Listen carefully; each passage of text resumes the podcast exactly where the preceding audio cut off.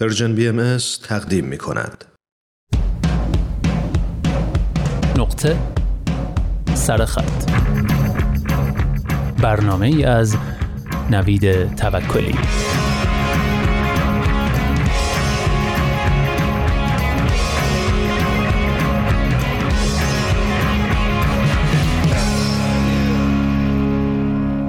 ناظر جرم شریک جرم است. این عنوان یادداشتیه که قصد دارم تو نقطه سرخط این هفته و هفته آینده با هم بخونیمش. یادداشتی از دنیس کلاین که با ترجمه عرفان ثابتی در نشر آسو منتشر شده و به نظرم به مسئله بسیار مهم و قابل تعملی می‌پردازه. بخش اولش رو بشنوید.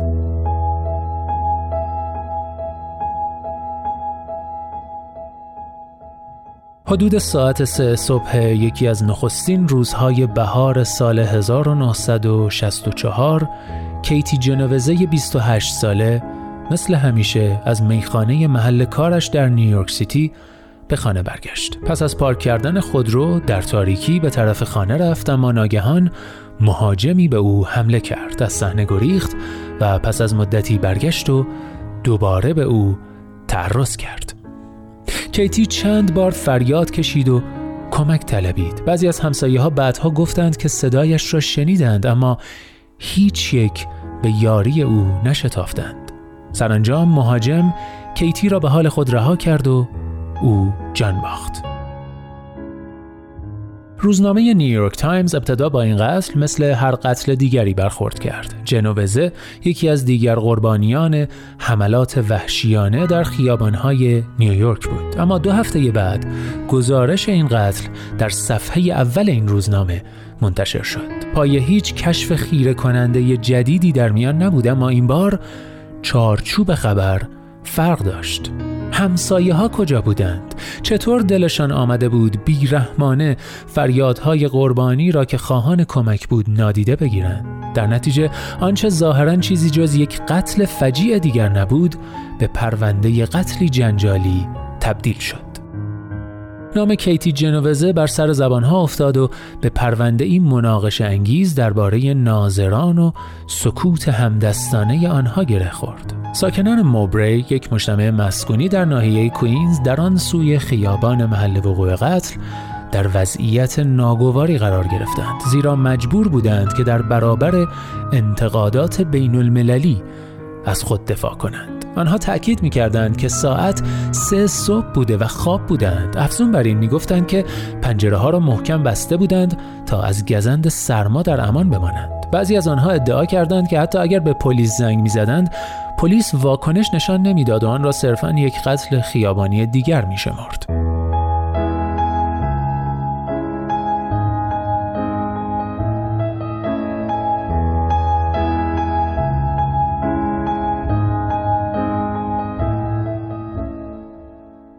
اکنون مجرم شمردن ناظر جرم ریشه گرفته و پادوانده است به مرور زمان شمار فزاینده ای از فعالان و اندیشمندان بیدرنگ از محکومیت ناظران جرم سخن گفتند. ابی هافمن فعال اجتماعی آمریکایی می گفت شما می‌پرسید تکلیف ناظران بیگناه چیست؟ ولی ما در زمانه انقلابی به سر می‌بریم اگر ناظرید بیگناه نیستید. هانا آرند فیلسوف سیاسی در دهه 1960 با اشاره به الزامات رفتار مدنی چنین نوشت. مسئولیت غیر مستقیم ما در قبال کارهایی که نکرده ایم و به گردن گرفتن پیامدهای کارهایی که هیچ نقشی در آنها نداشته ایم هزینه است که برای این واقعیت می‌پردازیم که ما نه در تنهایی بلکه در میان دیگر شهروندان زندگی می کنیم.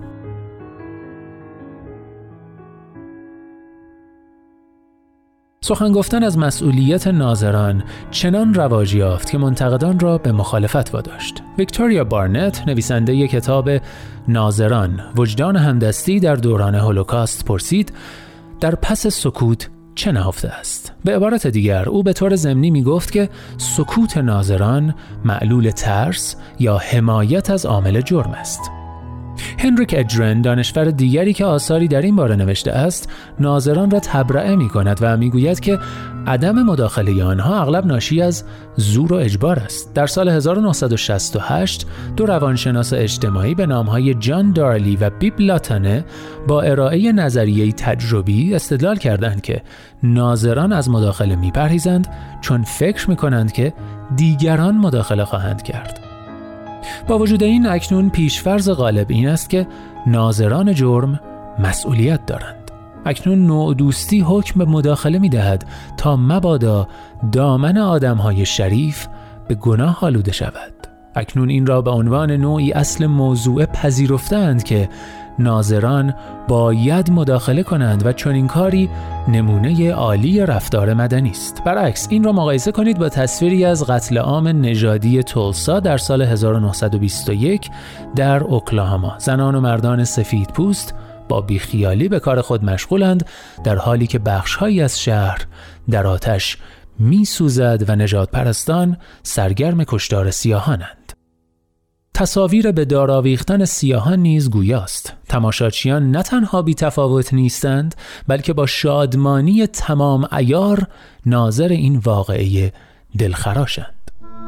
نازی ها اصرار داشتند که تصویر تماشاچیان را هم در اسناد آزار و اذیت بگنجانند بی تردید اجرن درباره خطرات مداخله درست می‌گوید اما همینقدر هم احتمال دارد که تماشاچیان آلمانی احساس کرده باشند که بخت با آنها یار بوده که در طرف درست تاریخ ایستادند حتی شاید مجذوب این امر بودند که نازی ها با چنان سراحت و قاطعیتی تعیین می کردند که چه کسی به آلمان جدید تعلق دارد و چه کسی بیگانه است.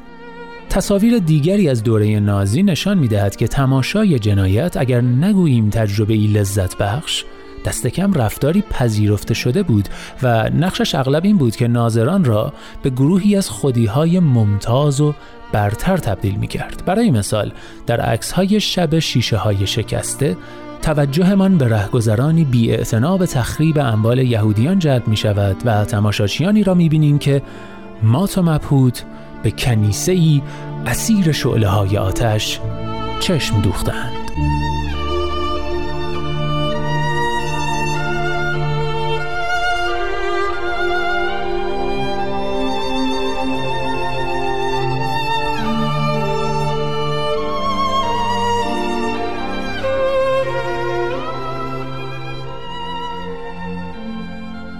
عجیب این که دوران نازی نقشی محوری در برانگیختن افکار عمومی علیه ناظران خاموش داشت. در آن دوره قربانیان صدای خود را به گوش دیگران میرساندند. در سال 1935 یواخیم پرینس یکی از رهبران جامعه یهودیان آلمان یکی از نخستین نوشته ها در محکومیت ناظران خاموش را منتشر کرد. در آن زمان پس از دو سال وقفه در یهود ستیزی دولتی نجات پرستی دوباره رو به اوج بود. قوانین بدنام نورنبرگ که اندکی بعد در همان سال وضع شد آپارتاید ملی را به قانون تبدیل کرد. به نظر پرینس یهودیان به شکل خطرناکی آسیب پذیر بودند اما سکوت هموطنانشان نیز به همان اندازه نگران کننده بود. او می نویسد یهودیان شهرهای کوچک که در ناحیه بازار بدون هیچ همسایه‌ای زندگی می کنند و کودکانشان به مدارسی جدا از دیگران می روند، احساس انزوا می کنند.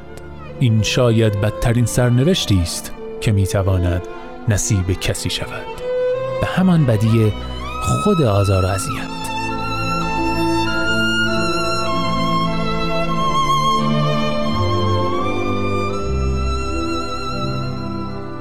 یهودیان که اوضاعشان در دوران جنگ جهانی دوم بدتر شد با شدتی یکسان به مهاجمان و تماشاچیان بی اعتراض می کردن. در سال 1944 تادوش اوبرسکی از مخفیگاه خود در ورشو دولت در تبعید لهستان را به باد انتقاد گرفت. چرا در سال 1939 به لهستانی ها دستور ندادند که به یهودیان کمک کنند تا از دید آدمکش های آلمانی پنهان شوند چرا ساکت ماندند؟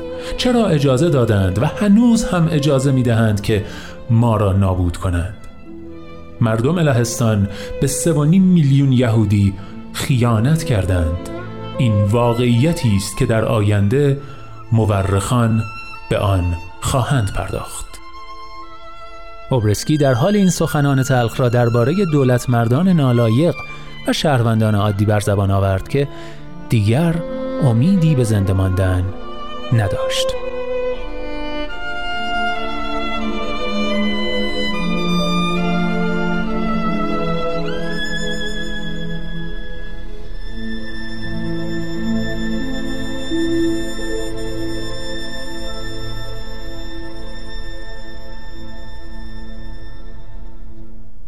بله بخش اول یادداشتی رو شنیدید با عنوان ناظر جرم شریک جرم است. نوشته دنیس کلاین. هفته آینده این یادداشت رو پی می‌گیریم و به سرانجام میرسونیم.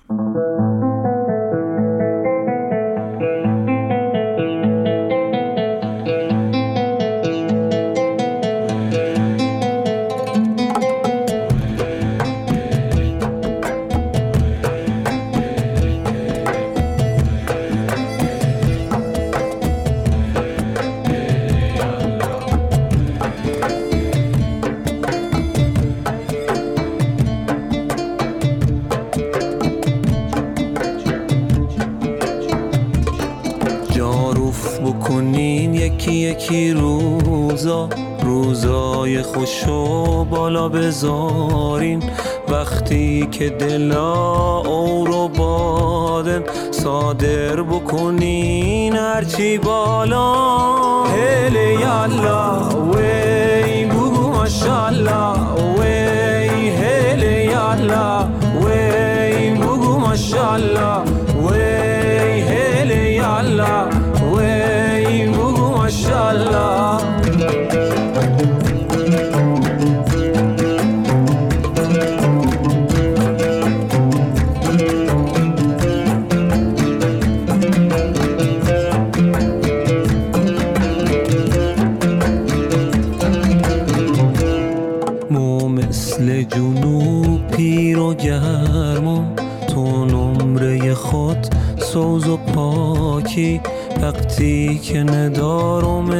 اینجا تیفون نقم رو گرد و خاکی.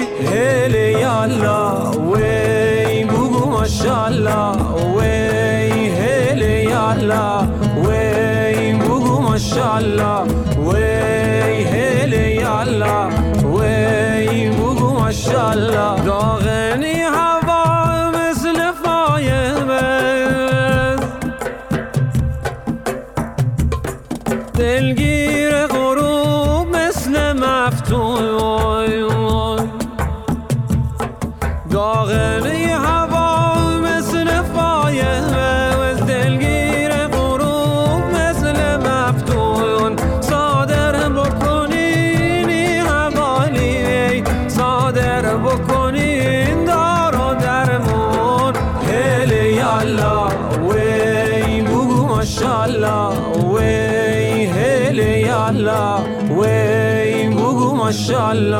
وی هلی الله. وی بگو ماشالله بله تیریشکو رو شنیدید با صدای پرسوز و گداز هیدو هدایتی. تیریشکو یکی از قطعات آلبومیه به همین نام کاری از هیدو هدایتی با انگسازی هیدو و حامد هدایتی و احمد رضا شهریاری. آلبومی که شما رو با خودش می‌بره به سرزمین های گرم و پر از بغز جنوب.